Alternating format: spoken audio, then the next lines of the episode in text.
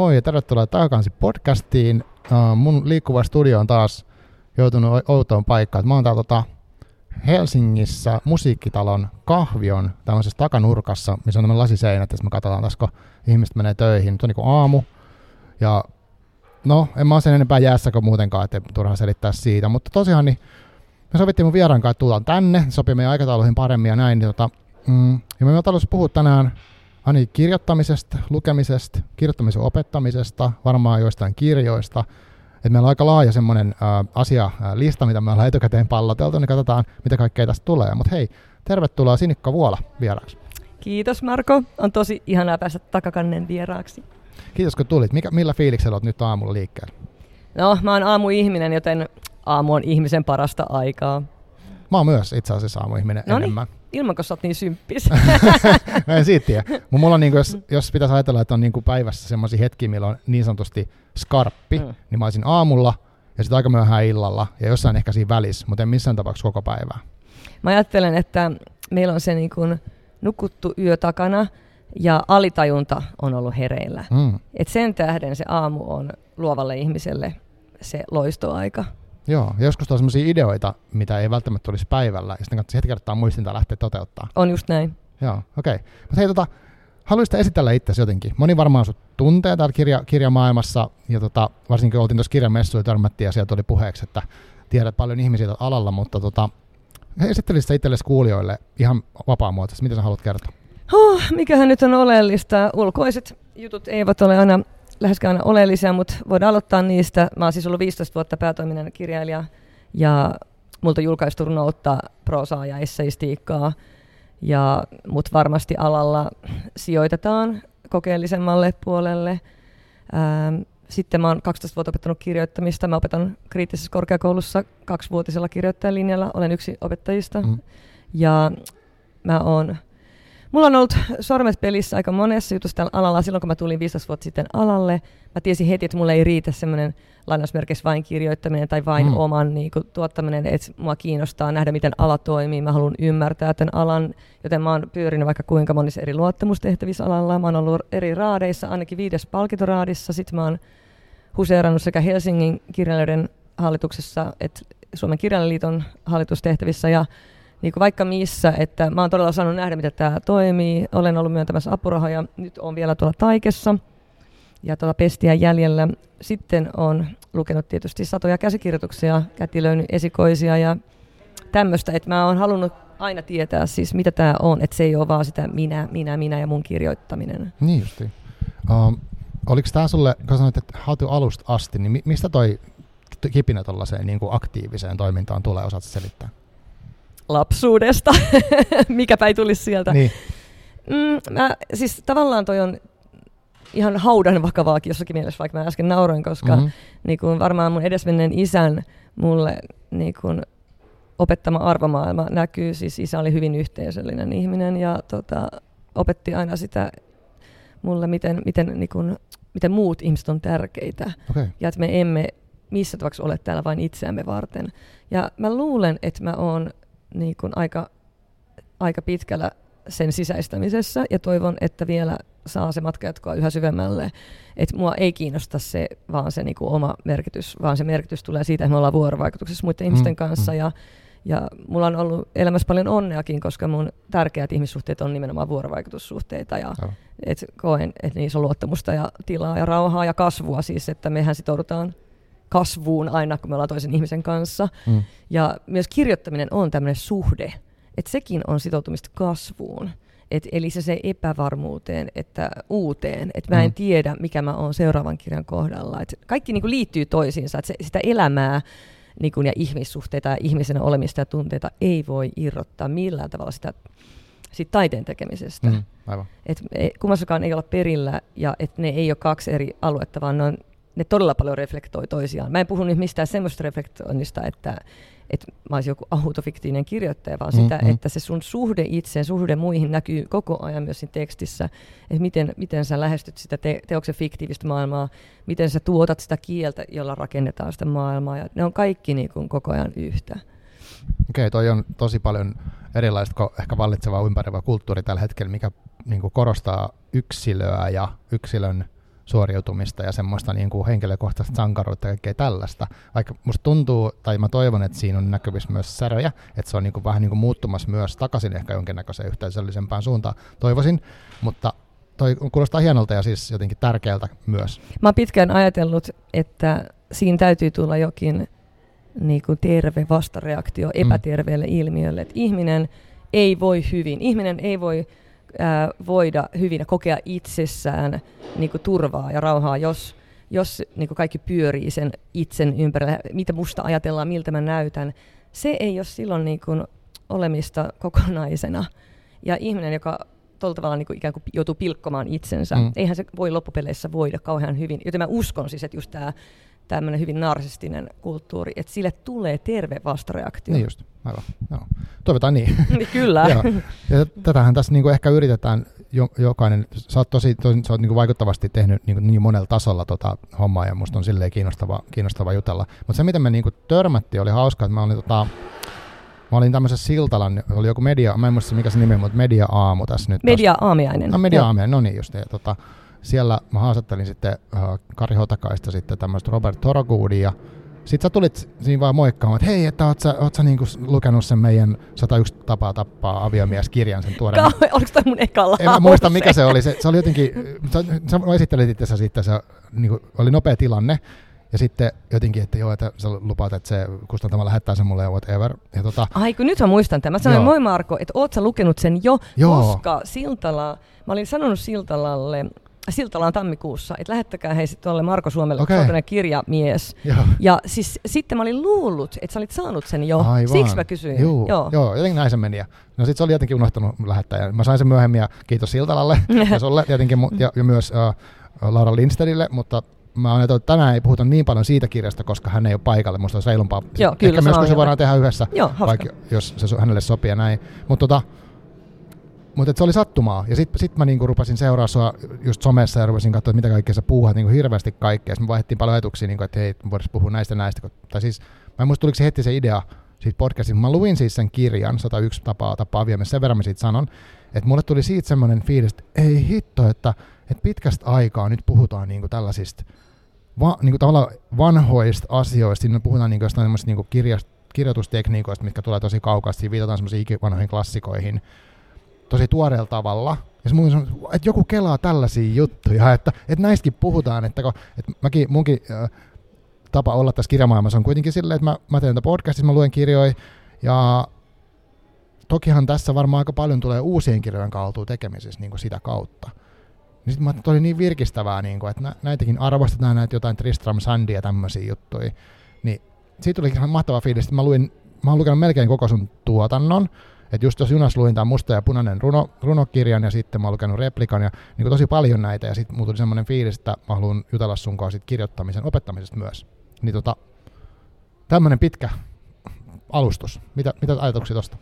Mm, se, se oli tosi ensinnäkin ihana se kohtaaminen, koska niin kuin jollakin tavalla mä koen, että iso synkkaus niin kuin fiilis lähti siitä liikkeelle. Sen jälkeen me ollaan paljon niin kuin, viestiä ja huomaan, että ollaan jotenkin samalla sivulla. Joo. Ähm, ja se 101 ähm, mun mielestä musta on niin kuin herättää toivoa.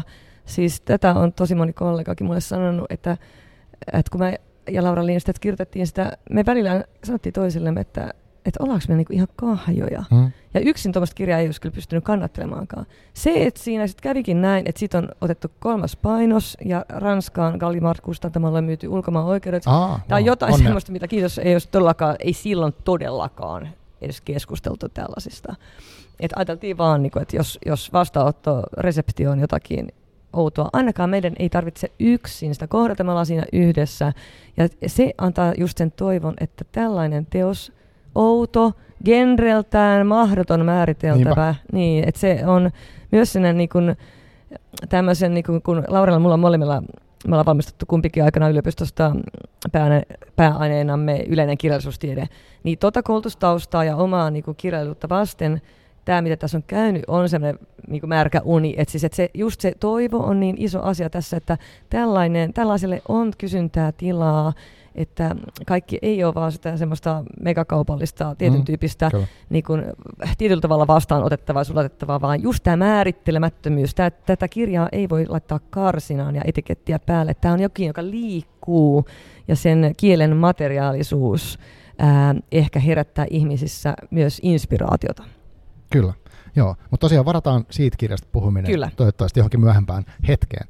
Mutta tota, Mä haluaisin puhua nyt, mulla on tässä muutamia isoja aiheita, eli mä oon laittanut tällaiseen, vaikka nyt jos mennään tässä järjestyksessä, ei välttämättä voidaan poiketakin, mutta kirjoittaminen, sitten olisi lukeminen ja sitten olisi kirjoittamisen opettaminen. Onko no niin, ok? sopii, viikon päästä lopetetaan. Niin, mulla katsotaan, nauris on jäljellä 74 tuntia jäätillä.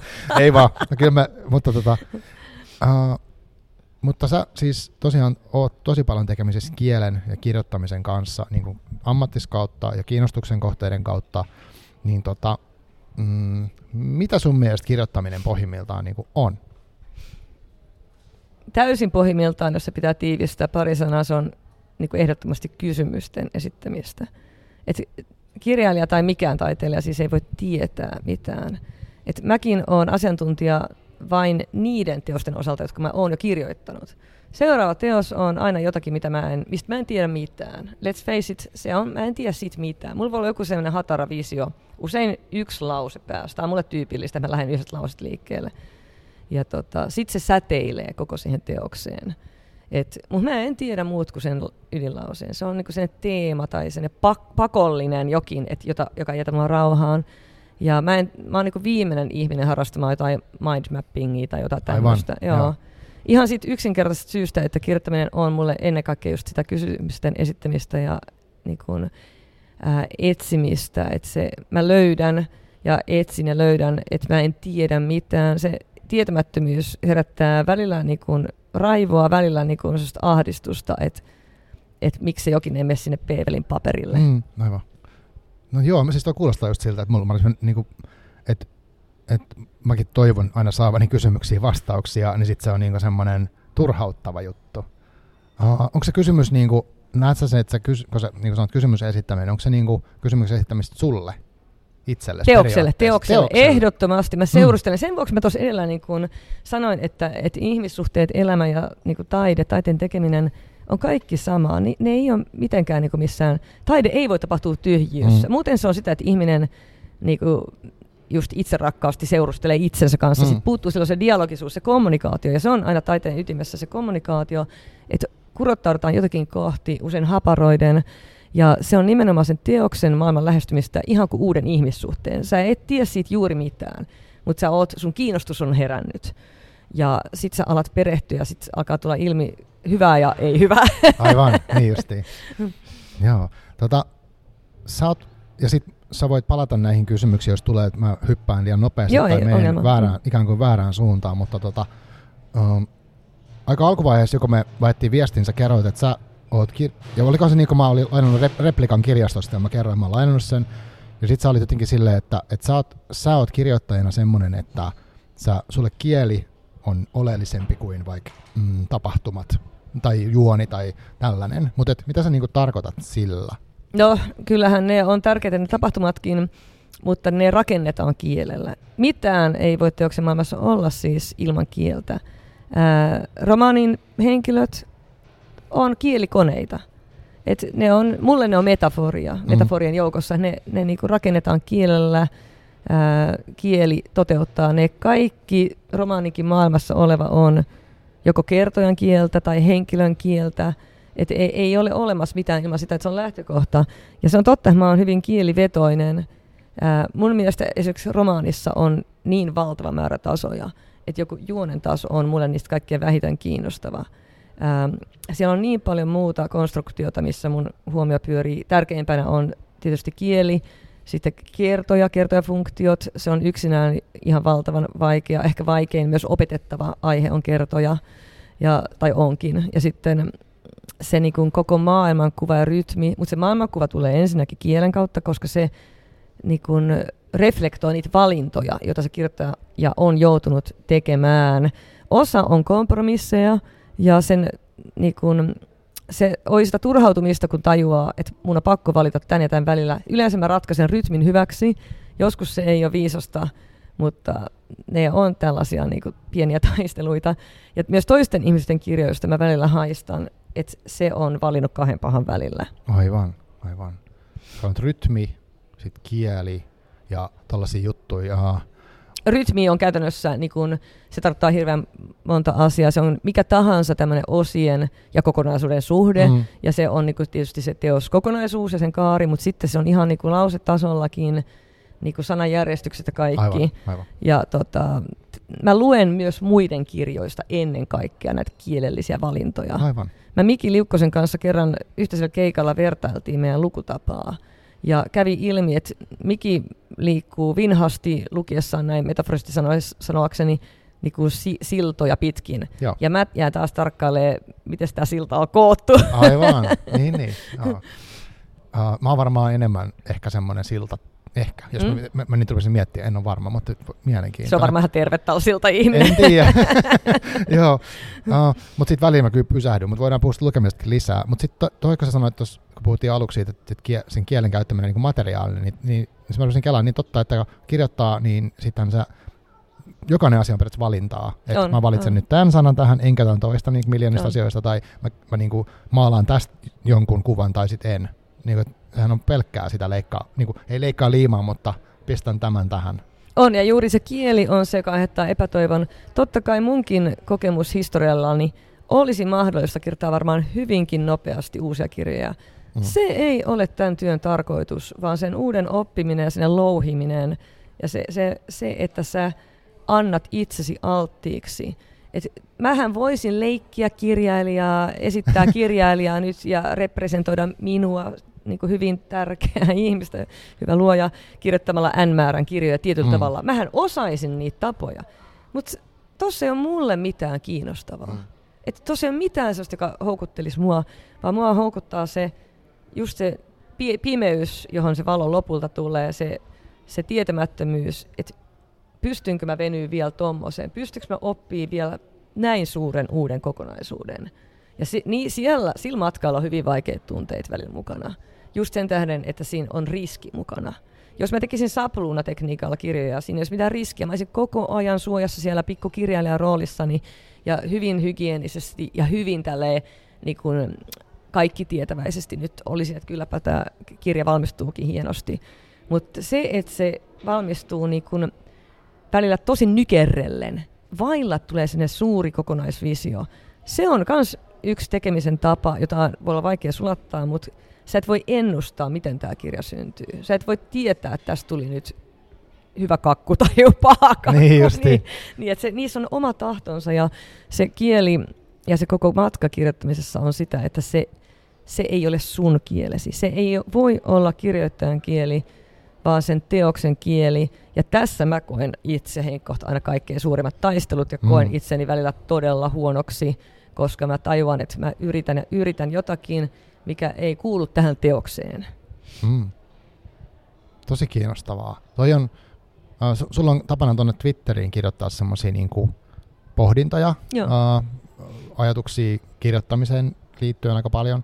Ja toi on joskus tullut siellä musta vastaan, että sä oot puhunut siitä, että se, niin kuin mitä ehkä sä sanoa, mutta että se kirjoittaminen ei ollutkaan tavallaan pelkästään ainakaan itse ilmaisua, vaan just tota, teoksen. M- mulle se ei ole koskaan ollutkaan itse mm. ilmaisua. Mä en mm. täysin edes ymmärrä, mitä sillä tarkoitettaisiin, koska mä en, mä nimenomaan, se ei ole mitään mun representaatiota, niin se mm. ei ole mun kieltä, että muutenhan se tarkoittaisi sitä, että mä haluaisin, että ihmiset näkisivät, mitä kaikkea hienoa mä oon ajatellut. Mutta kaikilla on ajatuksia, kaikilla mm. ide- on ideoita, siis riippuvat ammatista ja niin kuin elämäntilanteesta. Että ei se on, niin kuin, ei kirjaa semmoinen, että, että hienoimmat ideani highlights, vaan teoksen tapa olla olemassa – ja mitä se teos, miten se haluaa paljastaa itsensä meille. Ja siis niin kun, se, on, se ei ole mitään niin kun, helppoa. että se on, se on niin kaksiteräinen miekka. Mä haluan sitä. Mä haluan lähestyä sen teoksen ydintä. Mm. Samaan aikaan mä ahdistaa se, että mä en tiedä siitä vieläkään mitään. Että se niin, kuin niin, niin kuin hitaasti aukenee mulle. Ja mun kokemus on, että ainakin mun kaltaiselle, mä, mä oon hyvin sellainen niin kuin toiminnallinen persona, niin et jos jokin ei kauhean nopeasti avaudu, niin mä oon tosi kärsimätön. Ja se on, mä oon ajatellutkin, että se ei ole sattumaa, että niinku kirjoittaminen ohjautui mulle niin varhain, että se, mä tiesin jo lapsena, mä haluan tälle alalle. Ja et se on varmaan sellainen nöhyryyskoulu, johon mut on tarkoitettu, että mä hidastuisin, koska nopeus on mulle, niinku, se on vähän niin kuin ver, verissä. Joo. Ja se, se ajatteleminen hidastaa mua hirvittävästi. Ja, ja se, että mut pannaan oikeasti sen teoksen edes polville, niin että sä et tiedä tästä mitään, vaikka sä, sä luulit tietäväsi jo jotakin. Et mä luulen, että se on ihan hyväksi mulle, että mua hidastetaan sopivasti Aivan. kielen maailmassa. Mm. Joo, uh, mä mietin tuossa, että kun toi kuulostaa, siis mä nyt tulkitsen niin kuin mun pään mukaisesti näitä mm-hmm. sun sanomisia, mutta uh, että sulla on oltava joku semmoinen uskallus luottaa ikään kuin siihen, että se teos sitten jotenkin sieltä tulee tai syntyy, tai mistä sitä pitäisi sanoa. Uh, mistä semmoinen luottamus niin kuin, tulee? Se luottamus ei niin kuin, mihin lopulta? Mm, onpa kiinnostava pointti. Minä on tullut ajatelleesta hyvin, hyvin niin kuin hieno, hieno huomio. Se on varmaan myös siinä, että mä, niin kuin, mä en pelkää keskeneräisyyttä. Mulle on itsestään selvää, että teos on keskeneräinen.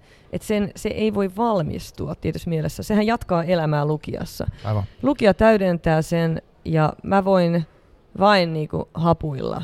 Et olisi mautonta niin kun toisaalta pyrkii johonkin perilläoloon. Semmoista ei tule, eihän sitä tule elämässäkään. Taas tämä analogia elämään, mm. mutta se on pakko esittää sen tähden, että jos mä ajattelen just sitä sitoutumista niin kuin ihmissuhteissa toisen ihmisen niin kuin muutokseen ja muutoskapasiteettiin, niin sama on tässäkin. Muutos on ikuinen. Aivan. Se on siis Risto Ahti, joka opetti mulle aikana Oriveden opistolla kirjoittamista. Sanoi mulle aikanaan nämä sanat, niistä tuli mulle aivan valtava sisäinen motto, kun mä lopulta tajusin, mistä siinä on kysymys, että se muutos on ikuinen. Se on myös meidän suurin lohtu, että jokin teos pitää välillä selvästi saada ulos – itsestä, että jokin muu teos tulee seuraavaksi. Että nämä on myös prosesseja. Niin kun.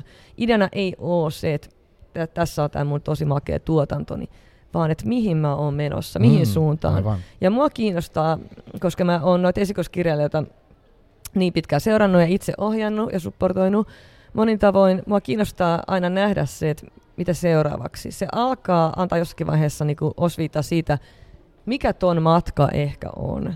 Ja nämä on niitä kiinnostavia juttuja. Ei siitä, että kuka oli lehdessä aukeamaan koko jutussa. Ja ne on sitä ulkoista kuohaa ja totta kai niistä saa iloita. Se on ihan kokonaan eri asia se, niin miltä ne tuntuu, mutta se, että mikä on oleellista. Miksi me tehdään tätä työtä? Ää, mä juttelin kirjamessujen jatkoilla tuon tota, viisaan ihanan kollegani Marisa Rasikoskisen kanssa ja, ja hän sanoi, että kaikki palautuu kirjoittamiseen – että joko me kirjoitetaan tai me halutaan olla kirjailijoita. Ja tässä se juttu onkin. Hän on aina jotenkin niin osuu ytimeen muutenkin. Ja just se, että onko tärkeää olla joksikin tuleminen. Mm-hmm. Onko se tärkeää vai onko se tärkeää, ei se kirjailijan leikkiminen ja esittäminen jossain messulavoilla, et, vaan se, että et mitä mitä mä voin vielä hahmottaa kirjoittamisesta, mi- mihin se matka voi johtaa, mitä mä voin oppia, koska oppimisesta on kaikessa kysymys. Ja taas, niin kuin elämässäkin, että mehän ei olla valmiita, vaan se, me ollaan täällä niin kuin hyväksymässä itsestämme ne vanhat versiot. Samoin ne vanhat mm. kirjat, että et okei, mä, mä en pystynyt silloin parempaan, mä olin semmoisessa tilanteessa elämässäni, että toi oli mun best shot. Hmm. Että se opettaa oh. myös sitä armoa, kun sä näet itsesi niin taaksepäin, että toi ei olisi voinut mennä toisin tosi mielenkiintoista. Sori, mä rönsyilen. Mulla on hirveä siis, assosioiva mieli. Mä oon aina sanonut, että kirjoittamisen kannalta hyvä, mutta se on sosiaalisesti tosi hirveetä. Ei, ei mutta tässä, tässä niin nyt meillä on sellainen tila, eli mä haluaisin, että tämä niin kuin, tämä podcast tai tahakansi olisi sellainen tila tälle, me voidaan rönsyillä keskustella ja niin kuin voi mennä asiasta toiseen ja muuta, että et Nämä koska... on niin laajoja kysymyksiä. On, sen, on, sen vuoksi joo. rönsyilee, koska tulee mieleen tota ja tätä. Juuri joo. joo, mutta se on hyvä. Mä tykkään siitä ja, ja tota, ei ole kiire, siis mm-hmm. todellakaan. 70 tuntia jälkeen. niin, joo. Ehkä pitää väliin syödä. mutta tota, mm, tämmöinen niin väli, välikommentti ehkä, että kun nyt mua kiinnostaa tämä teoksen syntyminen selvästi Joo. tosi paljon, menen siihen, niin tota, mistä sä niin sit, uh, onko se vaan sit sä vaan niin jotenkin jossain vaiheessa kuitenkin tiedät, että nyt tämä on, niin kuin, tää on niin kuin valmis, tai sillä tavalla, että tämä on sillä tavalla, ehkä sanot, että ei valmiita, mutta tämä on siinä vaiheessa, että nyt tämä menee seuraavaan vaiheeseen, mikä kirja, kirjan mielessä on varmaan, että se menee painoon tai jotain. Niin mutta tavallaan missä vaiheessa pääset käsistä sen, että nyt tämä oli niin kuin tässä? Mä tiedän sen kehollisesti. Kirjoittaminen okay. mulle todella fyysinen fyysinen juttu, siis se on kehollinen, kehollisen tietämisen tila. Jos me ajatellaan niin ihmisen kehitystä, ää, mulla on itsellänikin kaksi lasta ja mä oon myös heissä nähnyt tämän, missä vaiheessa tulee kieli mukaan mm, ja kaikki tämä on super kiinnostavaa, siis musta tämä ihmisen kasvu kaikin tavoin, niin mehän saadaan sanat aika myöhään. Aivan. Me ollaan ensin ihan sen niin kun, ennen kaikkea aluksi pieni vauvan hajuaisti varassa, koska vauvat on usein äh, syntyessään likinäköisiä, mm. niin me ollaan ihan tosi paljon ruumistuntemusten varassa, sen miltä tuntuu, kun joku pitelee meitä, Aivan. me opitaan tuntemaan meidän niinku, ruumiin rajat, sitä myötä meitä niinku, hoidetaan, silitellään, niin nämä tulee musta ensin ja se näkyy must, myös musta niinku, teoksissa ja kielessä, että se on siksi niin vaikeaa se kielen kanssa käytävä juttu, että se tulee viimeisenä. Aivan. Mulla on fyysinen tieto siitä teoksesta usein mutta mä en tiedä, miten mä sanoitan sen. Ja tämä on se, joka frustroi mua yleensä. Mä tunnen sen ihan sananmukaisesti, niin kun mun ruumiissa on, että voi vaikka ihon alla kulkee sellainen liekkimeri, mm. että mä tiedän nyt, että mä oon tässä kohtaa sitä prosessia. Tämä on ihan tämmöinen, mä näen sun ilmeet, se, mutta se on vaikea kuvata niin järkevästi, koska mm. tavallaan sille ei ole sanoja. Et ne, ne on vaan niin tosi voimakkaita semmoisia olotiloja. että et, ihan semmoinen niin fyysinen tunne. Ja samalla tavalla, mistä tiedän niin sitten, että tämä teos, sen pitää poistua mun käsistä kohti lukijaa. Mm. Mä tunnen sen ruumiissa, se sulkeutuu. Vaikka mä lisäisin teoksia, teoksien sanoja, ne ei tuo siihen enää mitään uutta. Mm, aivan. Ne sanat palautuu taas vain sanoiksi. Niillä ei ole enää sitä merkitysvoimaa, joka juuri siihen teosmaailmaan liittyy. Niin, ja mun ruumiskin, siitä tulee toisenlainen, se vähän välinpitämätön. Mm. Mä huomaan, että mä en ole enää siellä liekkimeressä. Joo. Et se vaan katoaa ja si- sillä hetkellä mä oon usein ihan paniikkiset apua, että palaa takas voima. Aivan, niin, niin, niin. Mutta siinä on taas toi, että voiko sitten, että tuleeko, että vaikka vois, mä voisin siis kuvitella, en tiedä, kun mä oon kokenut, mutta se, että, että jos, jos siinä pitää hirveästi taas uskaltaa, että nyt okei, okay, mä luotan tähän mun kehon tuntemukseen, varsinkin kun musta tämä meidän maailmahan ei ole keho, keholliseen tuntemukseen suhtautuva, positiivisesti mm. suhtautuva, vaan että halutaan, että asiat on järkeviä ja Excelissä. Just näin, näin. Näin. Mutta toihan on niinku sellaista toisenlaista tietämistä, ja mä kyllä niinku uskon siihen, että toi, tässä ollaan niinku viisauden äärellä, että sekä mieli ja keho on niinku tavallaan kuitenkin yhtä. Ja, mutta et siis, että sit sä niinku luotat siihen, että nyt, okei, nyt sun tämä tuntemus on tämä, ja se, ne sanat ei tuo mitään lisää, niin VS se, että sä mietit, no mutta tässä on näin monta sivua tai näin monta, että joku numero tulee siihen tai joku paine jostain ulkoa, että tässä pitää olla vielä vaikka tämmöinen lopetusjuttu tai muuta. Että et siinä on varmaan, tai onko siinä semmoista kamppailua sen? Ei, ruumis tietää. Okei, okay. mutta mut se, oikein, niin sä, sä, luotat siihen. Joo, ehdottomasti siis, ja intuitio on mulle ihan tosi tärkeä työkalu. Hmm. Äh, se, mehän tiedetään, että intuitio on sitä, että me hypätään niin kuin päättelyketjussa ylitse. Joo, kyllä. Joo. Ja tota, se, se on vaan jo ikään kuin ennen mua valmis. Ja yleensä mun kokemus on ollut, että jos mä oon yrittänyt vastustaa, mä oon saanut katua. Aivan. Niin, et siksi mä oon alkanut yhä enemmän luottaa siihen, että kroppa tietää, kroppa on viisas. Se on ollut niin kuin täällä aika kauan ja kokenut kaikkea. Mm. Ja et siinä on tietoa. Se, toi, se puhuit tuosta, niin että yritetään päätellä ja olla loogisia. Nehän lähtee meissä niin kuin fysiologisesti aivokuoresta, mm. noi mm. logiikat. Aivan. Mutta se ei ole vielä tarpeeksi niin kuin syvä taso aivoissa. Aivan. Et siellä on sitten aivoissa odottaa ihan muut. Ja ne on just tämmöisiä, joita on vaikea järkeistää, mutta sä tiedät, että ne on ihan eri tavalla totta, että se on sisätavalla totta. Mm, niin kyllä. En mä voi ohittaa niitä viestejä. Että se, mulle, mähän kirjoitan, mä oon äärettömän hidas kirjoittaja, ja koska se fyysisyys on mulle niin tärkeää, niin mähän kirjoitan kaikkien kirjojeni ekat versiot käsin. Ah, Joo, muun muassa okay. Riitta Jalonen on kertonut mulle, että hän on aivan samanlainen ja se on äärettömän hidasta. Mietin nyt itse romaani käsinkirjoittuna. No joo, huhu, jos miettii monta Niin, et mä ostan aina samanlaisia tietynlaisia muistikirjoja joka vuosi 20-25 kappaletta ja jossakin vaiheessa vuotta ne on kaikki mennyt. Mm, mm. Et tota, se, se on semmoinen mun niinku rituaali, mä aloitan vuoden uusi muistikirja pinolla tietäen, okay, että nämä menee pian. Niin ja se, se just tämä, että se käden ja aivojen yhteistyö, että se konkreettinen, fyysinen, aika aistillinenkin Joo, tunne, jo Et se on mulle tosi tärkeää. Et käsinkirjoittamisessa mä oon hyvin nopea ja se on sotkusta ja saastosta mun käsiala. Joo, samaistun tohon. Jos mä katson näitä mun muistiinpanoja niin tähän keskusteluun, niin aika kauhean näköistä. Musta on mielenkiintoisen näköistä. Joo. Joo. Uh, onko sulle tuttu se Minna Salamin kirja, se Aistien viisaus? Mä tiedän sen kyllä, joo. Joo, siis se vaan tuli tuossa mieleen, mitä sä Joo, ei mä tajuan sun, sun niinku pointin kyllä. Siis, et meillä on niin paljon semmoista että jos me luotettaisiin siihen enemmän. Mm, mm. Ja se, se on niin kuin mä uskon koko ajan siihen, että kaikki on niin kuin sisällä. Me ei tarvita ulkoista mm, vahvistusta mm, siihen, että keitä me ollaan. Että se on hirveän lyhytkestoinen semmoinen mm, muualta tullut mm, huomio. Että ei se, niin kuin, se voi paikata jonkun häpeä laastarikohdan hetkeksi, mutta kohta sä joudut kuitenkin olemaan yksin sen jonkin... Se tulee takaisin. Niin tulee. Tai se on siellä koko ajan. Sen tähden mm. se ratkaisu ei ole... Oho, nyt on wow. joku... Mikä tää on? Joku musiikillinen tapahtuma. Joo, täällä on siis tosiaan musiikkitalosta alkavissa joku. Ei se mitään, nämä kuuluu tähän nyt tähän meidän ympäristöön. Niin Luuletko että tämä onnistuu kumminkin tämä Tää, joo, kyllä joo. varmasti tulee ihan hyvä.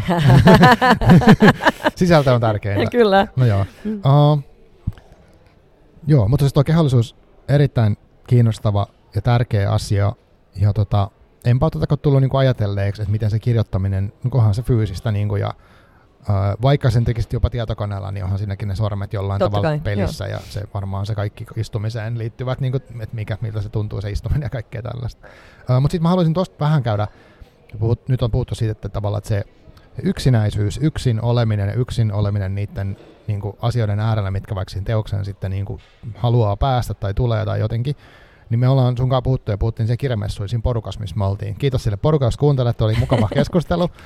niin tota, puhuttiin tästä vaikka sen messujen siitä tietynlaisesta tunnelmasta, että, että siellä on paljon hälinää ja sitten jos on vaikka julkaissut kirja, niin varmastikin saa paljon huomiota ja, ja sitten voi päästä lavalle ja saada niinku just tätä ulkosta niinku kiitosta ja sellaista. Ja sitten sosiaalinen media, niin mistä me ollaan puhuttu kanssa, niin se antaa sitä semmoista, että, että jos mä haluan tuntea jotain hyväksynnän tunnetta nyt nopeasti, niin mä voin tehdä joku hauskan twiitin ja sitten mä saan muutaman tykkäyksen, niin se täyttää musta jonkun.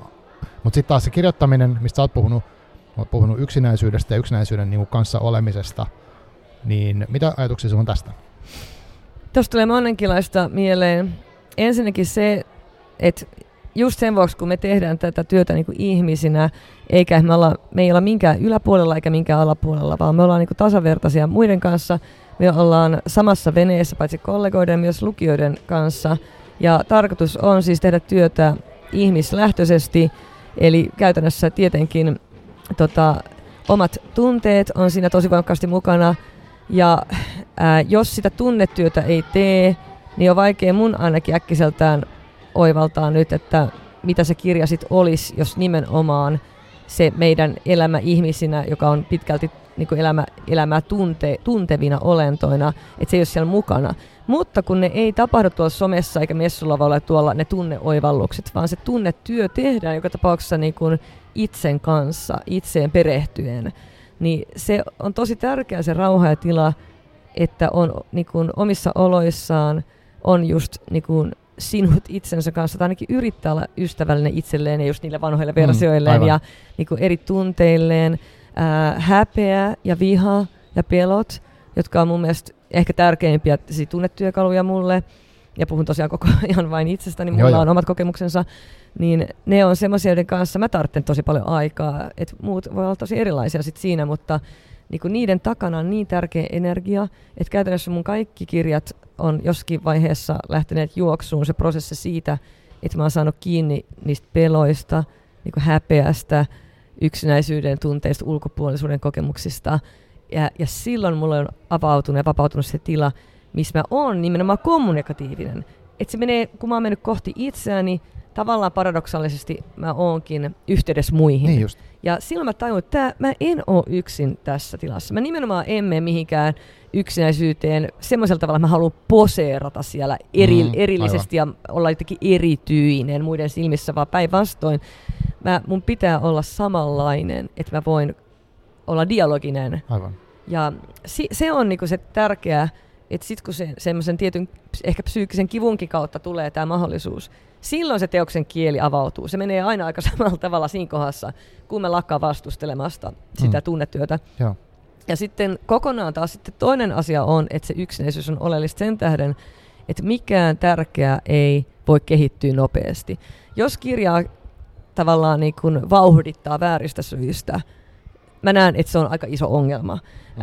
Sellaiset viimeistelemättömät kirjat on surullisia tapauksia, jos on oltu julkaisuhädässä ja Aivan. nähdyksi tulemisen hädässä, mm. eikä ole voitu olla niin kuin rauhassa sen työn kanssa.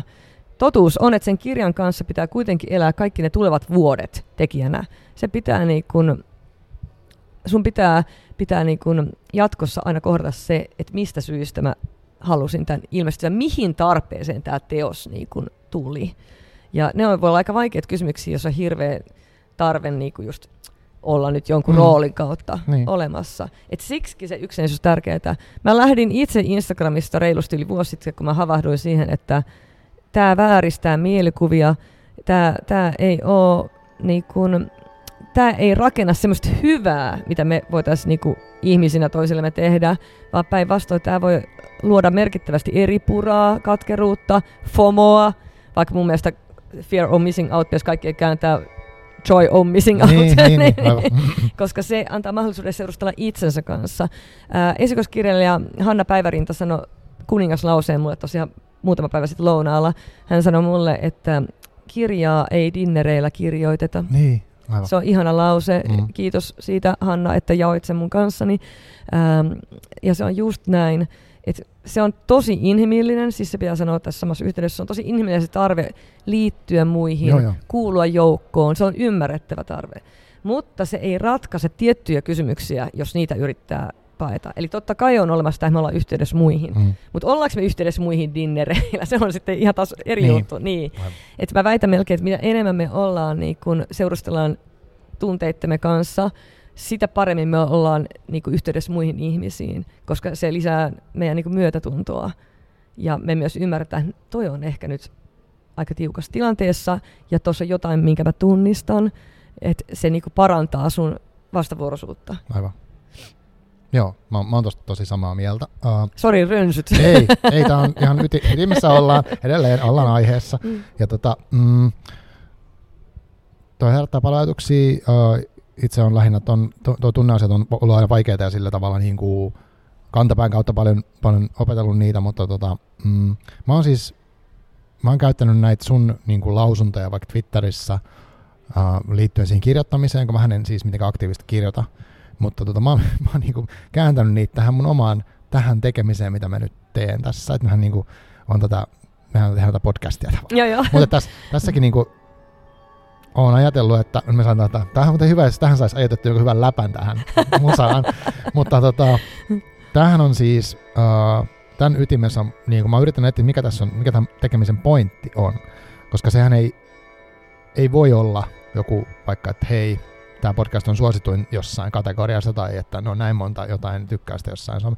Että tämähän on kuitenkin parhaimmillaan, niin nämä on semmoisia niin kohtaamisia nämä hetket, kyllä, kun me ollaan. Kyllä, just näin. Et, et, et, et siitä tuli sellainen kokemus, että nyt me oltiin tässä niin kuin, tehtiin tätä yhdessä ja tämä oli niin kuin mielekästä ja ehkä tuli joku uusi ajatus tai joku semmoinen olo, että, että jaettiin joku juttu, niin se on niin kuin se tärkein.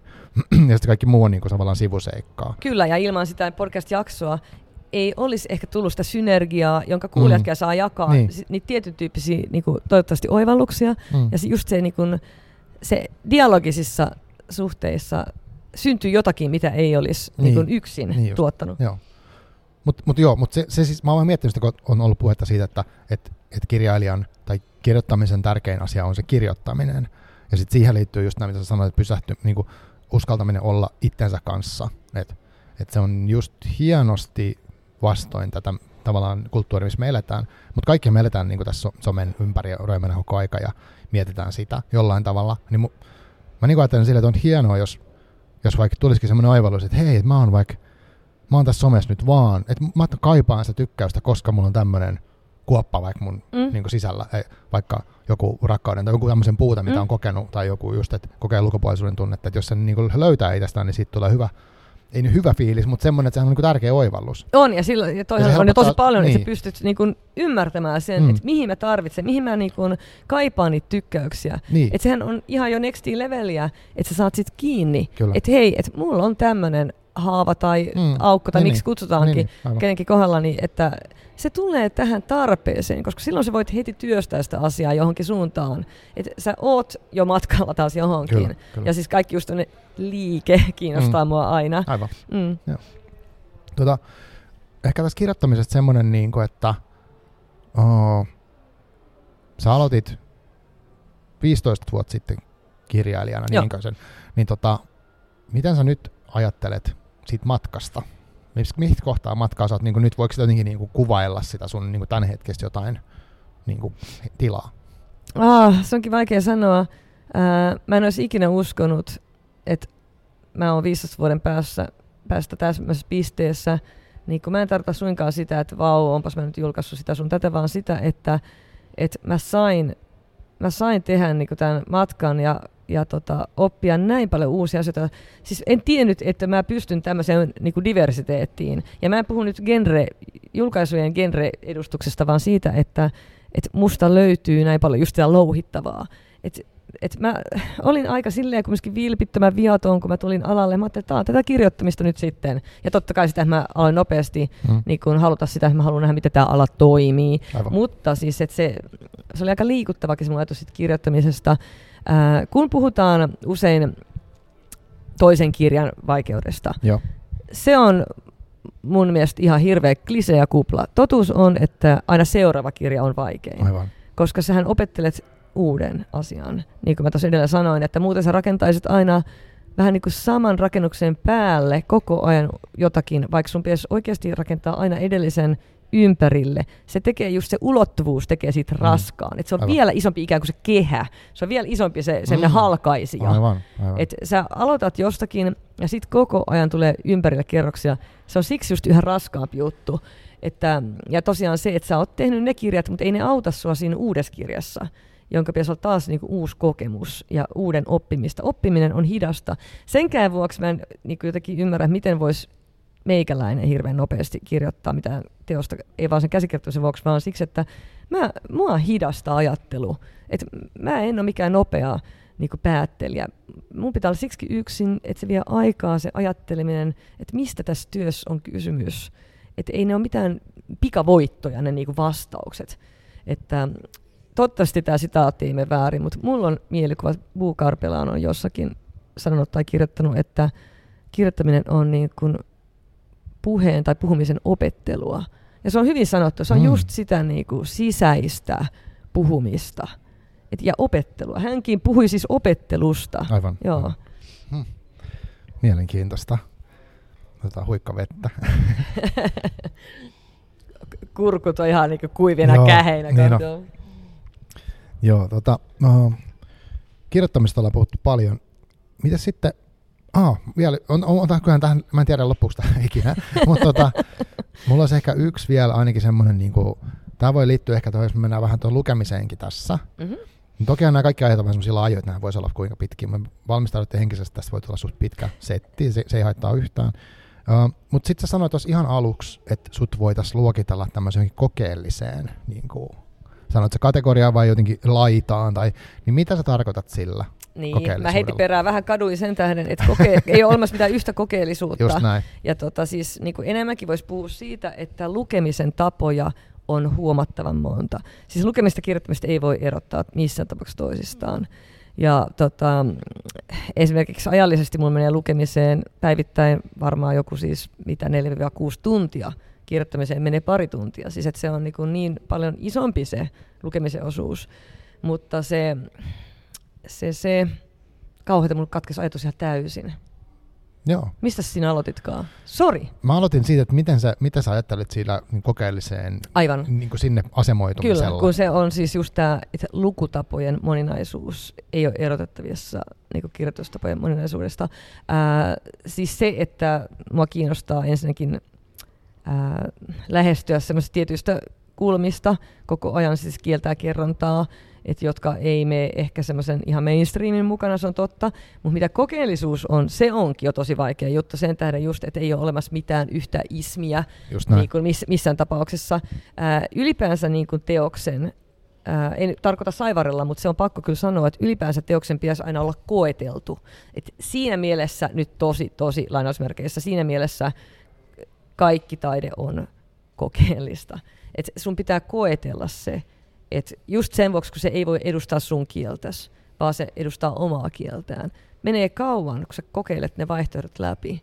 Ja vaikka se ulkoisesti olisikin sitten tämmöinen, ja mä sanon tämän vailla ironiaa, vaikka se ulkoisesti lopputulos muistuttaisikin vaikka kolmen sukupolven tota, sotaromaania, joka on perinteisellä näkökulmatekniikalla mm. kirjoitettu, se voi silti olla kokeellinen lainausmerkeissä sikäli, että se on koeteltu. Mm. Et lopputulos oli tämä, koska se teos vaati niin.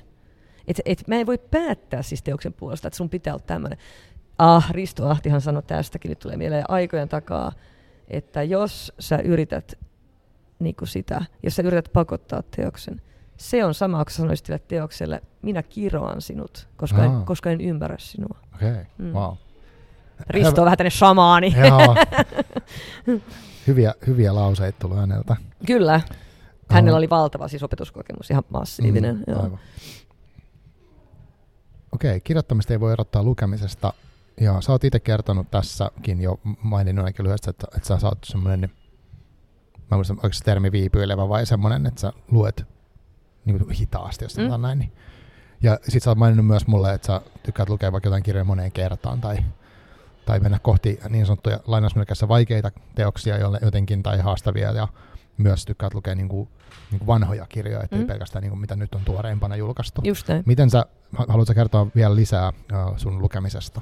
Mitä sä luet ja minkä takia? Sitä ei voi irrottaa ikinä kirjoittamisesta, että jos tosiaan, tai kun on niin, että kokeellisuus aina pakenee määritelmiä, ja toisaalta kokeellisuus on usein kiinni kielen materiaalisuudessa, niin nämä kyllä kuvastaa myös mun lukuhistoriaani ja lukukäytäntöjäni musta tuntuu, että mulla on aina lainassa just ne Pasilan kirjavaraston ainoat kappaleet joistakin teoksista, joita kukaan muu ei tunnu lukevan, mm. koska mä, kyllä mä katselen sitäkin, mitä juuri nyt ilmestyy, mutta sanotaan näin, että ne on, mulla on usein ikuisuusaiheissa nämä tähtäimet, ja. niin mä, mä luen mielelläni outoja kirjoja, josta sille, mikä hitto tämä on. Ja. Tai oh my god, mikä hitto tämä niin on. Ja tota, Mä en ikinä muista, miten sen yhden persialaiskirjailijan nimi äänetään, mutta siis Sokea pöllö on tämmöinen pienoisromaani, josta pitkään sokea tulee, pöllö. sokea pöllö, pitkään ylös. tulee sinne olo, että mitä hittoa.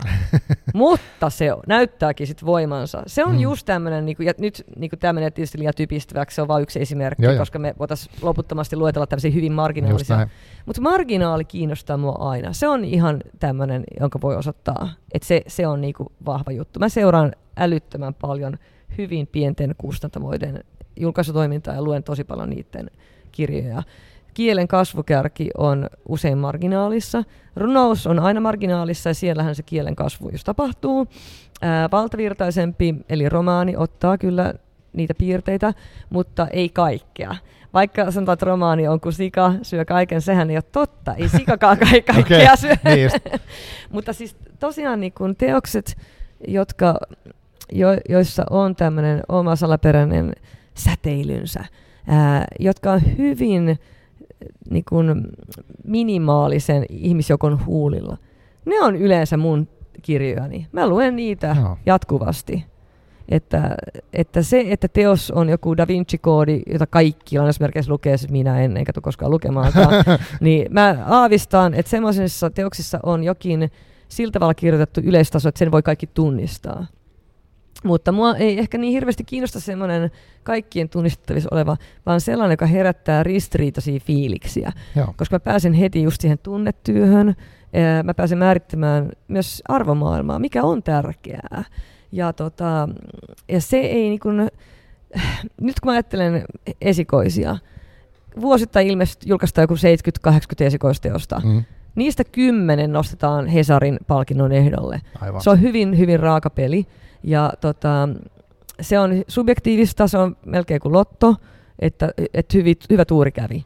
On selvää, että putoaa pois paljon sit kisasta ää, kiinnostavia teoksia. Ää, nyt sitten, jos me ajatellaan, että onko kiinnostavaa kirjallisuutta vaan se, mistä rummutetaan, no ei tietenkään. Niinpä.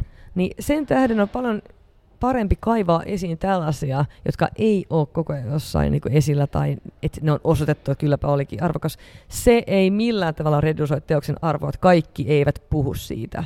Melkein joskus päinvastoin, että se, on, se tanssii niin omaa tanssiaan, että siinä ei ole just tätä yleistasoa, vaan semmoinen niin hämärä taso. Ja mua ehkä kiinnostaa hämärätasot. Joo, me ollaan tossa ollaan, on, on samankaltaisuutta. Mä koen hyvin voimakkaasti tota, että et, et joskus jopa, mä en tiedä, mä mietin että missä se tulee, että onko mä niin jotenkin, haluanko mä niin leikkiä jotain niin niin vastarannan kiiskeä, vai, vai onko se sitten oikeasti mä kaipaan siltä niin lukemista jotain muuta, tai jotain, että mä en niin haluaisi, en mä niin tarkoituksella ole silleen, että mä olisin jotenkin niin kuin, että mä oon parempi kuin joku muu, että mä tykkään lukea jotain kummallista, mm. vaan että mua niin kuin jotenkin kiehtoo ja puhuttelee jostain syystä ne jotkut semmoiset teemat, mitkä ei niin kuin aina ole suosituimmissa kirjoissa läsnä. Et, et tota, mä oon siis kasvanut kirjallisuuteen niin kuin kauhun kautta jotenkin, ja sitten siellä mä etsin mahdollisimman kummallista, mahdollisimman niin kuin hirveetä silloin, että et se oli tavallaan sitä mun tunnetyötä, jos mä mietin nyt, mitä sä mm, puhut mm. Kyllä. Ja mä en ole ikinä niin kuin silleen välttämättä miettinyt, että miksi mua on vedonnut se. Mutta nyt kun mä kuuntelen sua ja mä mietin tuossa, niin että joo, että kun niissä käsitellään usein ehkä tuoreella tavalla jotain vaikeita asioita tai ei välttämättä edes vaikeita, mutta jotenkin otetaan uusi näkökulma vaikka johonkin vaikeaseen ehkä tunteeseen justiin, niin kyllä mä siitä löydän sit sellaista, että miksi, mm, vaikka mihin, miksi mun vetoo vaikka niin kuin toi, uh, ootas nyt, Jaakko Ylijuonikka on se, se oli Finlandia ehdokkaan ainakin, että se oli niin kuin Ai niin, se on toi... Talvisota Extra. Joo, joo, joo. Niin, että siinä niinku sen kanssa mä tykkäsin olla. Et Vai oli... jatkosota? Jatkosota, eikö? Sori, anteeksi, Joo, Jaakko Jonikas ja kaikki muutkin. Niin, tota, Koko maailma. niin, mä oon tosi pahoillani tästä. Jatkosota ekstra. Ja sit, sehän oli niinku semmoinen ihan kummallinen retki jonnekin, mist, mitkä on vaikea niinku sanoittaa edes, mutta mä tykkäsin olla siinä. Mm. Mutta mä haluan sanoa yhden, mulla tuli mieleen semmoinen sivu, huomio kun sä kerroit siitä sijasta, mikä syö kaiken, niin mä luin just yksi kirjaa, mikä toi mulle mieleen sitten Clive Barkerin novellin Sianveren blues, onko se sulle tuttu? Ei, tota mä en ole lukenut. Mm. No siinä on siis, no tämä kirja, mikä tavallaan niin viittasi siihen, niin kertoo semmoisen, joten että jos haluaa hävittää ruumiin, niin se kannattaa syöttää sijoille, koska ne syö myös luut. luut, aivan. Joo. Se on no. totta, luuthan ei, joo, joo muuta. Eli ihan vinkkinä vaan, jos on, joo. Hei, loistavaa. Laita ylös. Laita ehdottomasti ylös, mutta pitää kyllä lukea siis. Kaikki... Sianveren blues on hyvä kirja, siis, tai siis okay. novelli, siis siinä tota, on, no, Novellithan onkin parhautta. Kumpa meillä julkaistaisiin niitä enemmän niin. siis. Että se on hirvittävän Minkä takia novellit on myös parhautta? Mä oon aina itse asiassa, mä ajatellut, että sen, että, että jos mä genreittäin nyt kylmästi mietin niin kuin ihan ulkokohtaisesti, niin novellikokoelma on yksi, minkä mä haluaisin vielä kirjoittaa. Okay. Joo, se, se niin kuin puuttuu plakkarista sen tähden, että musta siinä on parhaimmillaan ihan niin kuin ehkä suurin, suurimmat vaikeudet siinä mielessä, että se se on niin, niin keskitetty. Mm. Se on usein hyvin tämmöinen tilannekohtainen ja sitten kuitenkin kielellisesti täysin armoton. Romaanihan sulattaa myös löysät lauseet, niin kuin, et, et si, si, mutta novelli ei meinaa jotenkin sietää niitä. Et siinä pitää koko ajan mm. terässä. Et se, se on niinku, mä arvostan suunnattomasti novellikirjailijoita. Se, se on niinku, huikea laji. Totta kai runous on kuitenkin se kuningatar, mulla sitten epäse mihinkään. Mä oon ikuisesti sisimmässäni mm. runoilija ja runoja mä luen niinku hirveästi, Joo. eniten siis. Tuosta tuli vielä nopeasti mieleen, jos rönsyt sallitaan, kun Joo, miettii sitä, että toi kokeellisuus on senkin tähden, että kun mä puhun näistä tunnetyöstä matkasta ja tästä ihmisen olemisesta, että prosessit, se olisi pitänyt sanoa tuossa heti aiemmin jo, että prosessit kiinnostaa mua eniten kaikessa. Ja, ja kokeellisuus, kun ei ole olemassa mitään määritelmäistä yhtenäistä liikettä nimeltä mm, kokeellisuus, niin, niin, niin se on ennen kaikkea siis prosesseja.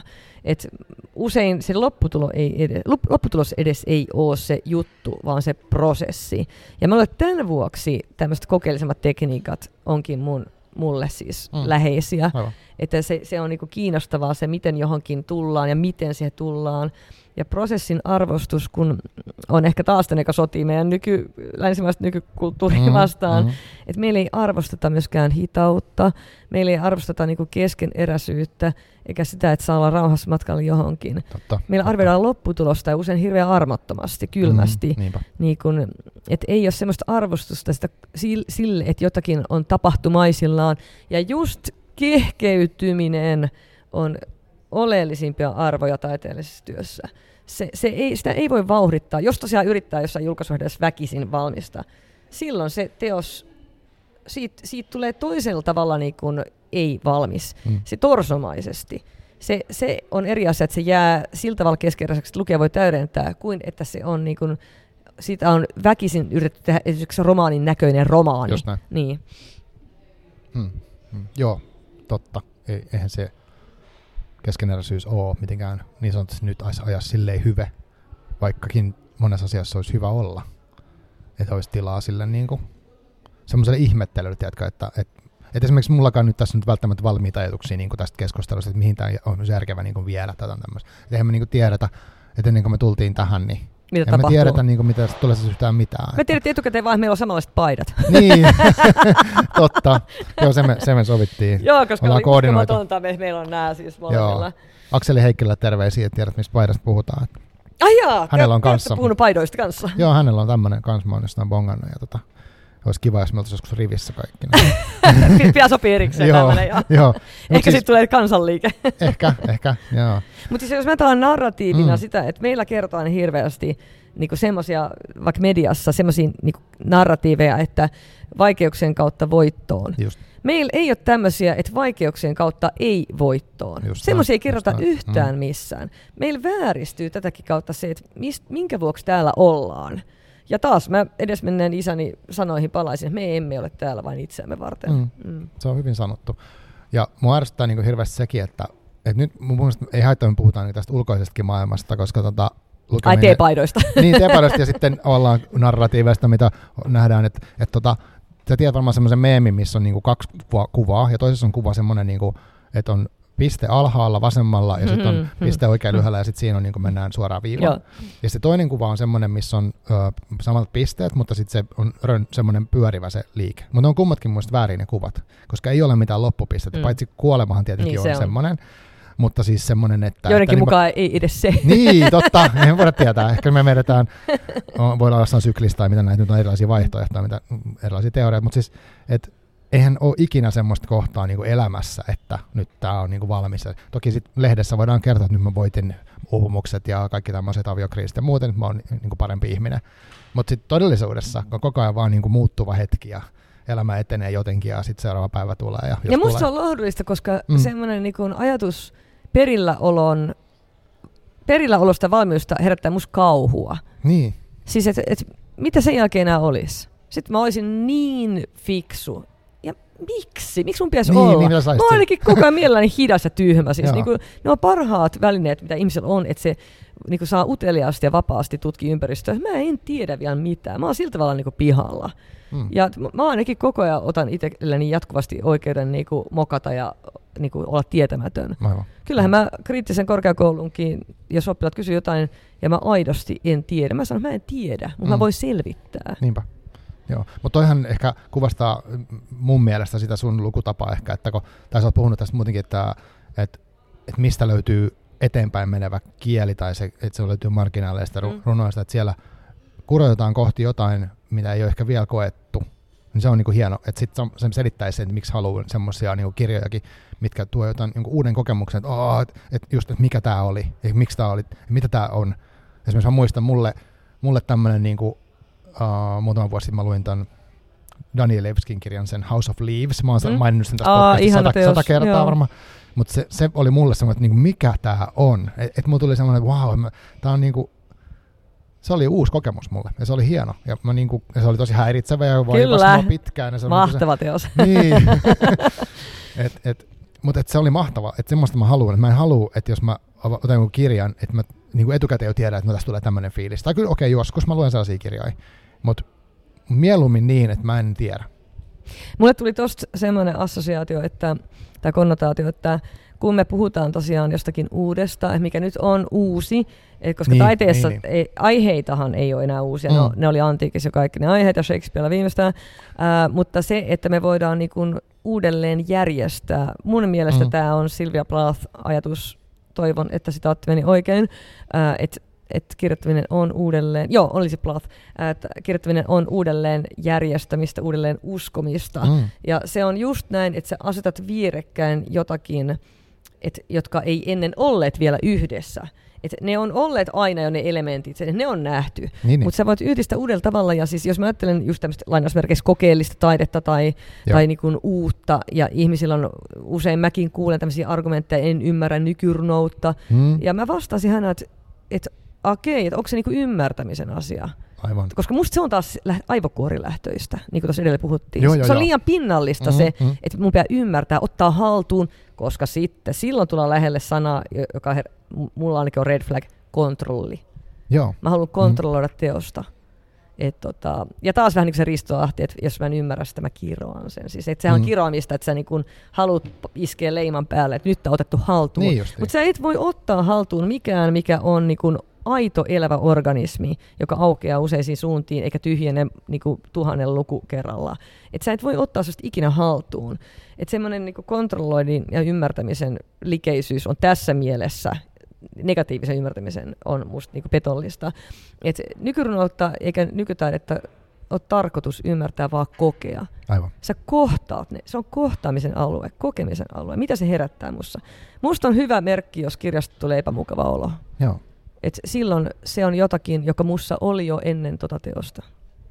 Mm, joo, mä, mä tykkään tuosta myös. Mä mielellään koen epämukavuutta lukemisen muun, muunkin taiteen äärellä kyllä, että se... Uh, mä mietin tuossa sitä, että kun mm, mä oon joskus kuullut, ja mä oon varmaan joskus ajatellut silleen, mutta että et niinku tavallaan on suuttunut sille teokselle, että mä en tajua sitä. Että perkele, miksi mä en ymmärrä, että nyt, nyt, nyt siinä on jotain vikaa. Eikä sitä, sitä se ehkä tarkoittaa että mä en ole valmis kohtaa sitä oloa, mikä mm. se ehkä herätti.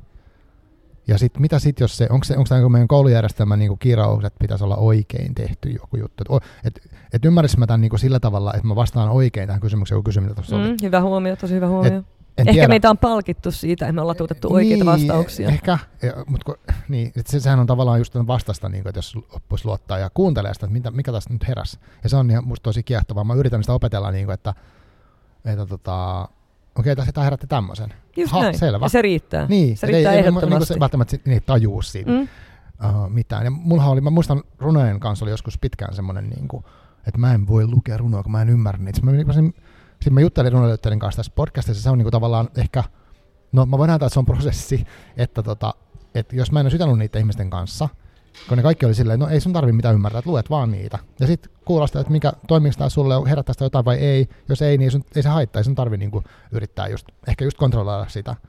Mä nyt käytän sun sanoja, mutta joo, siis joo, silleen, että Käytä vapaasti. Joo, joo, niin ne ei ole sun omia, siis niin pelkästään. Joo, mutta sitten, et, et sit, että se on joku semmoinen, että okei, mä voin päästä irti nyt tästä tarpeesta niin yrittää jotenkin lokeroida tämä juttu tai jotain. Niin, ja taas toi, että sä tunnistat se itsessäsi, niin se on jo se juttu, että sä tunnistat, että mulle, hei, mus heräsi tämmöinen epämukava olo, ja mä haluaisin ottaa haltuun, ymmärtää, sillä tavalla ymmärtää, mutta kun se ymmärtäminen on taas just sitä fyysistä ymmärtämistä, siksi mä sitä mm, korostankin, aivan. kun se ei ole semmoista loogista päättelyä, taidehan, todella varsinkin runous, on hyvin lähellä unien logiikkaa. Joo. Ja silloin liikutaan todella siinä fyysisessä maailmassa. Ja voihan olla, että me ollaan tietysti kehollisuudesta aika vieraantuneitakin. Niin, Meillä on totuttu tulkitsemaan kehon viestejä. Sä ja mä treenataan aika paljon molemmat, eikö vaan? No, Näin mä oon joskus treenannut, nyt mulla on vähän tämmöistä ehkä hita, rauhallisempaa kautta tässä. Mutta Se johtuu niistä vohveleista. Niin. mutta ne voi olla toisella tavalla ihmiselle hyväksi. Joo, kyllä. mutta se, että niinku se, että se kiinnostus semmoiseen niinku ruumiissa elämiseen mm, voi manifestoitua hyvin monella tavalla. Musta se ei ole mitenkään niin vieras ajatus, että niin kuin taiteen tiimoilla pörräävä ihminen niin kuin tutustuu kehoonsa myös treenaamalla. Mm. se voi monella tavalla hy- haluta ottaa niin kuin yhteyttä itseensä. Että, ää, ja mitä voisin sanoa vielä siitä, just, että runot on nimenomaan musta sellaisia, jotka on ää, koska ne pakenee sitä arkijärkeä. Ne just tarjoaa sen mahdollisuuden, mm. koska mu- juuri runoudesta ja ehdottomasti kaikista genreistä juuri runoudesta mulle herää sellainen olo, että silloin kun on joku hirveä tilanne, hirveä hetki, mä oon niinku itkenyt mm. kolme tuntia ja elämä on paskaa. Ja silloin mä oon sillä, että mun täytyy nyt heti, heti saada lukea runoutta tai Joo. mä hajoan. Joo. Ja se on aina runous, joka mulle tulee mieleen. Tosi kiinnostavaa. Mä en ole ikinä tajunnut sitä, että mä, se olisi noin, mutta tota, mulla on toi kokemus, mulla viime, oliko se keväällä, milloin viime syksynäkään, mä en muista, mun menee vähän ohi ajat, mutta mulla oli siis elämässä ollut vaikeeta, ja tota, Sitten mä luin niin kuin Susinukke, Susinukke Kosolan kirjoja, mä luin ennen kuin hän tuli sitten vieraaksi. Ja se oli tosi lohdullista se lukeminen. Että mä sain siitä jotain semmoista, uh, siitä tavasta, mitä hän käsitteli niitä niin kuin, tavallaan henkilöitä, mitä niissä runoissa esiintyi. Niin se oli, siinä oli jotain semmoista, niin kuin, ne oli niin kuin, siinä oli epätäydellisyyden niin kuin, Ylistystä. Niin on melkein, niin, kyllä. Mikä, mikä on sitten taas, mitä mä kaipasin siihen hetkeen. Et niin. Mm. Mä tiedän, hänen teoksensa herättää mussakin sen lohdun. Joo, se oli tosi lohdullista lukea. Ja sitten mä en olisi saanut sitä jostain self-help-kirjasta, että, että hyväksy puutteesi tai tälleen. No kun ne on taas sitä aivokuorikamaa. Niin, vaan että se meni jonnekin syvemmälle. Mm, ja se tuntui niin. hyvältä. Niin kuin se, se tuntui fy, niin kuin fyysisesti niin kuin melkein syliltä, tiedätkö? Joo, tiedän täsmälleen. Tuo on tosi sanottu. Ja se on just sitä, siis nuoren kanssa seurustelu ää, on mulle sitä, että mä saan seurustella niin kuin itseni niiden osien kanssa, jotka herättää mussa niin kuin välillä häpeää tai torjuntaa. Joo, joo, mä saan joo. olla niiden kanssa tekemisissä. Siitä tulee se syvä, se kokonainen olo. Joo, joo. Ja semmoinen just se sylimäisyys on hirveän hyvä, hyvä metafora. Että se silloin niin pääsee ytimeen. Mikään ulkoinen ei voi antaa samaa. Mm, Vaikka se pörräisi tuolla messuilla millä tahansa päälavalla, mm. se ei anna sulle sitä yhteyttä se antaa sulle vaan sen vahvistuksen jollekin roolille, että mä leikin poettaa täällä mm, nyt. Mm, niinpä, aivan. Joo. Wow, tässä on ollut tosi kiinnostavia juttuja. Vieläkö jaksaa vääntää? Riippuu vähän, mitä sä isket pöytään. mä, mä, mä ajattelin, että me voitaisiin mennä tähän meidän kolmanteen aiheeseen kohti sitä, niin kuin, että et, tota, oli myös tämä, sulla on siis tosiaan sä oot kirjailija, lukija, ja kuten on puhuttu, niin niitä ei voi erottaa toisistaan. Mutta sitten mitä tämä kirjoittamisen opettaminen? Se on sun myös yksi, mitä mm. sä teet. Eli sä opetat. Ja nyt ei tarvitse kertoa mitään semmoisia salaisuuksia sun opetustavoista muuta, mutta jos sä lyhyesti kerrot, että mikä on, niin kuin, miksi sä opetat kirjoittamista? Ää, se on mulle tosi, tosi tärkeä asia toi opettaminen. Kun mä näen joka vuosi kymmeniä uusia ihmisiä siellä kriittisessä korkeakoulussa. Tosiaan se on kaksivuotinen se kirjoittajakoulu ja sinne tulee aina noin 40, otetaan ää, pääsykokeiden myötä tota, sisään. Ää, 40, noin 40 uutta aloittaa sen, sen aina joka vuosi. Kun mä olen tekemisissä näiden henkilöiden kanssa, hyvin moni haluaisi alalle mielellään. Ää, osa haluaa vaan muuten parantaa kirjoittamista ja oppia uutta paljon. Ää, mä muistan heidän ansiostaan ää, aina sen, minkä vuoksi mä itsekin halusin alalle, että mä halusin kirjoittaa, halusin niinku, luoda, halusin oppia. Ää, koska esseessä, jonka nimeä mä en ikävä kyllä muista, Tommi Melender on aikanaan kirjoittanut aivan äärettömän hyvin siitä, miten kirjailijan työssä odotushorisontti muuttuu. Aluksi sä pystyt olemaan kiitollinen siitä, että hei, mut havaittiin, mä sain kustannussopimuksen, mun teos ilmestyy. Aluksi se riittää. Sitten tulee tämän alan kauhea todellisuus vastaan. Ää, alkaa kilpailun ja vertailun maailma. Mm. Sä alat taistella huomiosta, apurahoista, ties mistä. Ja ihmiset, joiden kanssa sun pitäisi olla samassa veneessä, jota kohtaa sun pitäisi tuntea myötätuntoa ja kunnioitusta, saatkin miettiä, että miten helvetissä toikin nyt ton sai. Mm, aivan, niin? joo. Ja se, se on tiukka paikka, koska se muuttuu niin nopeasti se odotushorisontti. Itse asiassa mä puhun tästä tässäkin kuussa Villakivessä esiko, ah, esikoiskirjailijalle, että miten selviytyä alalla tai ehkä selviytyä alasta. Niin, aivan. Koska se on aluksi semmoista valoa ja lämpöä, että ihanaa näin monta samanhenkistä sielukasta ihmistä, mutta sitten alkaa tämä jyrkkä niin kuin erottelu. Erot tulevat näkyviin. Mm. Ja tota, Ää, mä tykkään opettaa sen tähden, että mä koko ajan pysyn sillä tavalla pehmeänä ja niin kun, toivottavasti pysyn, yritän pysty, pystyä niin nöyryyteen, kun mä tajuan, että tästä se alkoi.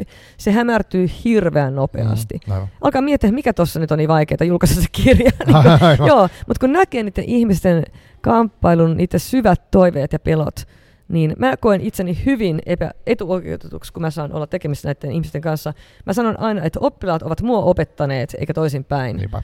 Että samalla mä myös uskon siihen, tämä olisiko ehkä itämainen sanonta, että tämä kuuluisa one-liner, ää, opettaja tulee, kun oppilas on valmis. Juu, se on just näin. Sä et voi kaataa yhtään kehenkään tietoa. Mm-hmm, mm-hmm. Et kun se ihminen tunnistaa itsessään valmiuden ja mielellään myös tietyn nöyryyden, se, on, se hetki on koittanut. Silloin se tunnistaa sen, mitä opettaja sanoo. Se ei tunnista ennen kuin se on itse tietyssä pisteessä. Just, aivan. Joo. Mulla on tota, uh, mun, yksi, mun yksi suurimpia tai semmoisia niin idoleita fyysisen maailman tasolla on tämä Petri Martinez. Hän on siis, asuu su- suomalainen tainyrkkeilyopettaja ja nykyään tekee paljon muutakin, mutta mä olin, silloin kun mä olin aktiivi uralla siinä lajissa, niin tota, hän oli mun niin kuin, tavallaan siellä salin päävalmentaja. Ja hän, mä muistan, että se veti jotain leiriä, missä, missä se opetti jotain semmoisia vähän niin kuin kummallisia olosia tasapainojuttuja ja näin. Ja sitten sanoi vaan jotenkin siinä, että et niin, että ei nyt, nyt varmaan teistä niin kuin tuntuu ihan tyhmältä, mutta sitten voi olla parin vuoden päästä, että treenata enemmän, niin tajuutte, miksi näitä tehdään. Et, et siinä oli myös semmoinen, että se niinku tajusi, että ei, ei niitä voi, niinku, et, mutta se luotti siihen, että et se on tärkeä juttu ja se jossain vaiheessa se ymmärrys tulee, kun tulee mm-hmm. kokemus tarpeeksi. Mm-hmm. Ja niin, niin siinä kävi. Ihanaa vielä, että tässä yhteydessä tuli nämä tasapainojutut. Joo. Koska kysymys on aika paljon siitä, että sä oot balanssissa. Itse ja niin kuin muiden kanssa synkassa. Aivan. Sikälikin oli musta taas ihan loistava, vähän niin kuin se sylikin. niin justi, aivan. joo, tuli vaan tämmöinen kummallinen Ei, tosi hieno. Assosiaatio, joo. joo. Uh, Mutta siis tota, ei Ari mennä siihen Kritsen korkeakoulun niin käytäntöihin sen enempää, niin voi varmaan niin katsoa netistä.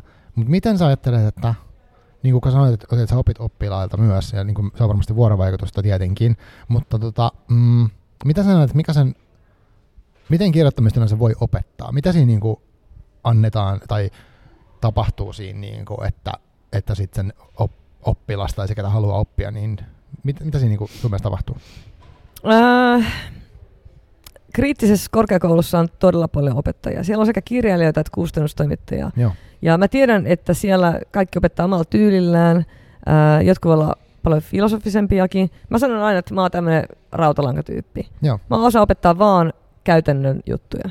Siis täysin sitä, että mä osaan opettaa sellaisia juttuja, että sun kässäri ei etene, mitä tehdä, tai sulla on tyhjän paperin kauhu, mitä tehdä. Mä oon siis täysin tämmöinen insinööriaivo. Okay, joo. joo. Ja tota, se, mä oon niin jotenkin just toiminnallinen ja käytännönläheinen, että multa niinku tulee nää.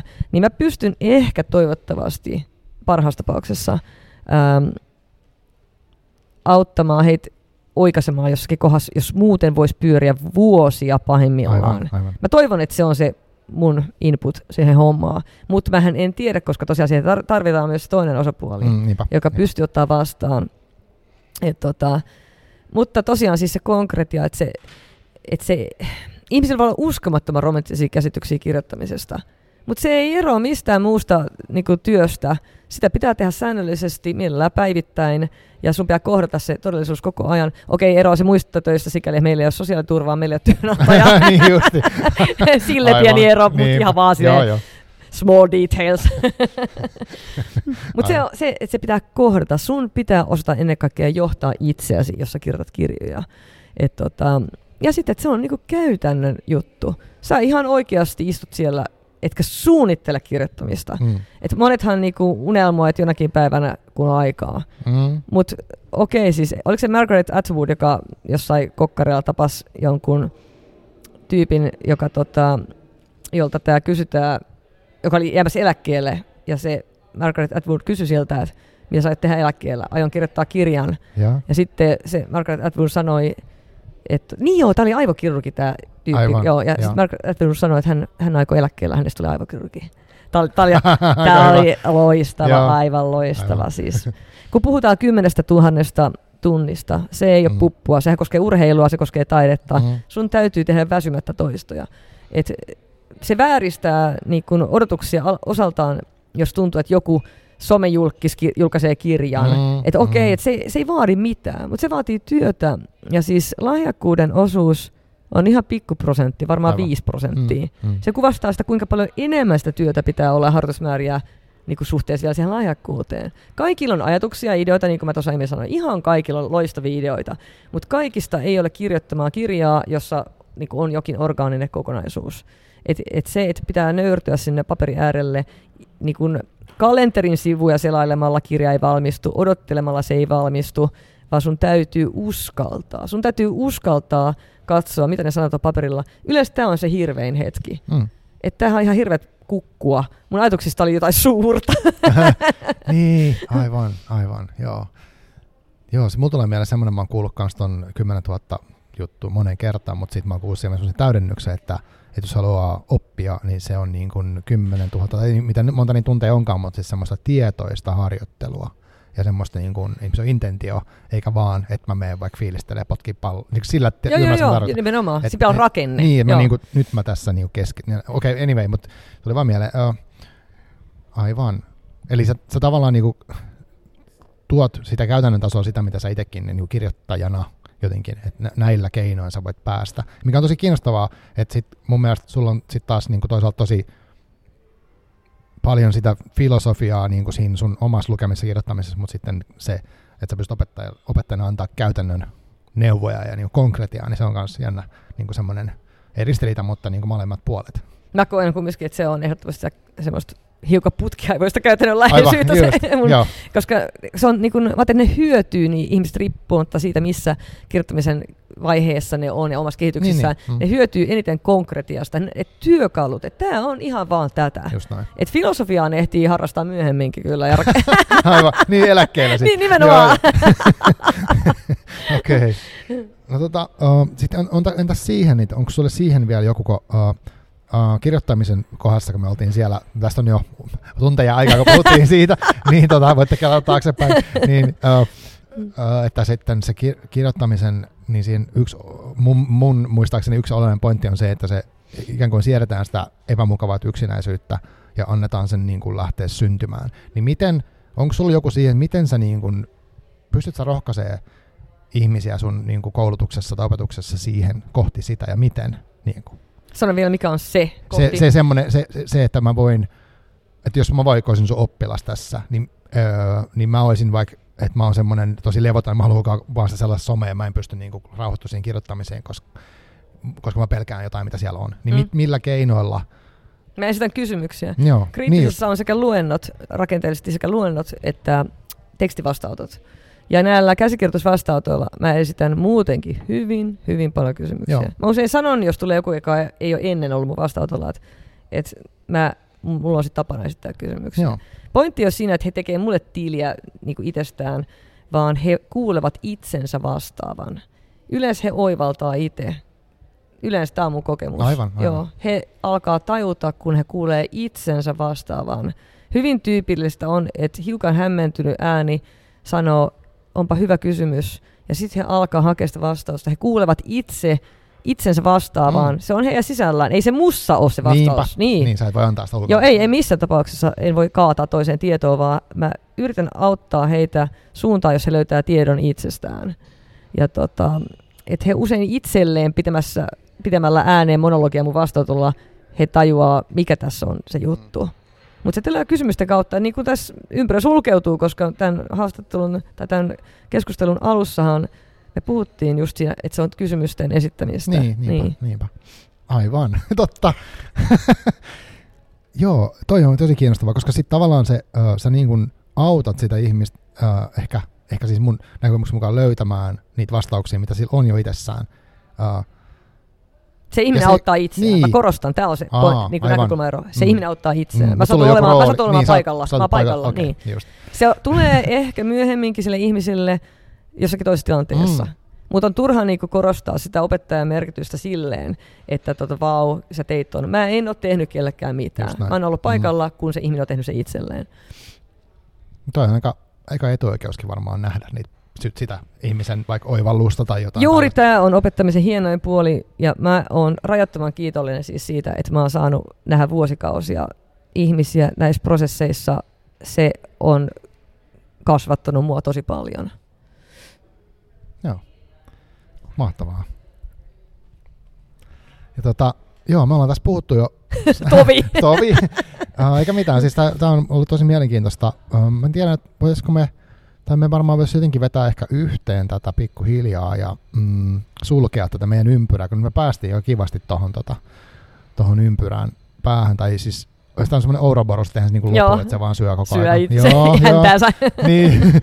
mutta tota, syntyä uudestaan ja sitten oivaltaa taas uudelleen asioita. Ja nyt meillä mun mielestä jäi käsittelemättä paljon asioita, että ehkä esimerkiksi sun tuotannosta, mutta tota, ehkä me voidaan palata niin myöhemmin.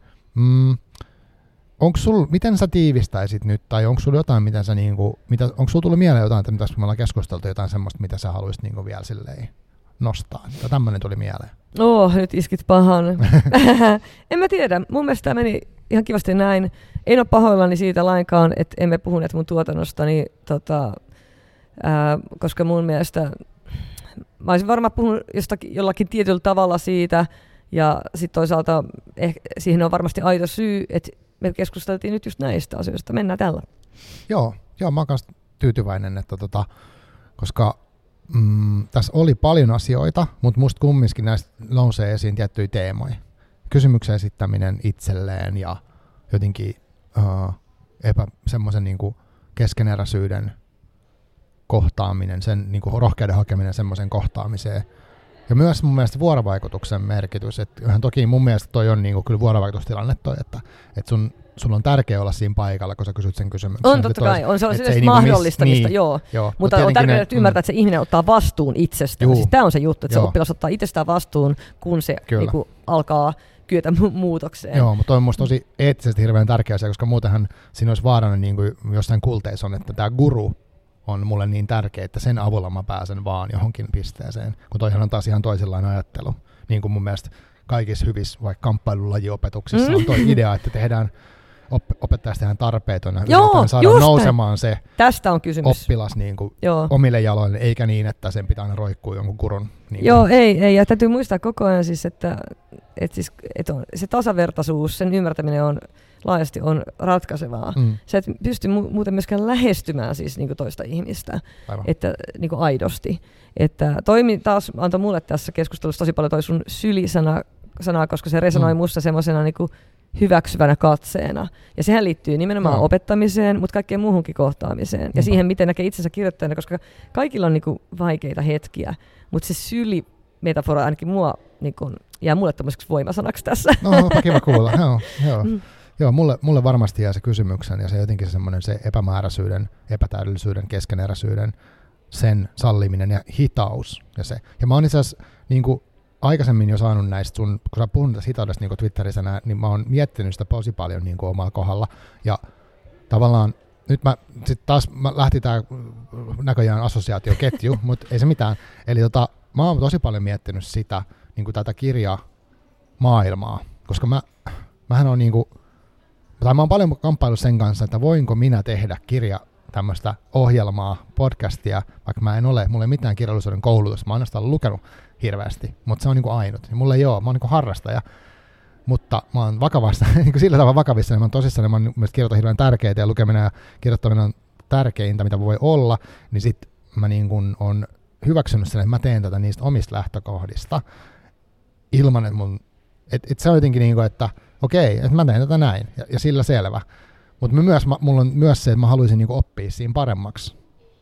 Mutta harrastajahan amatöörisanahan tulee rakkaussanasta, se joka rakastaa. Niin just, kyllä. Eli, eli mun mielestä niin kuin, sehän on super tärkeä. Eihän kriittisen korkeakoulunkaan idea se, että kaikista tulee kirjailijoita, sehän on niin kuin mautonta, vaan se, että sä rakastat. Sä rakastat mm. lukemista kirjoittamista. Aivan. Mm. Mm, Okei. Okay.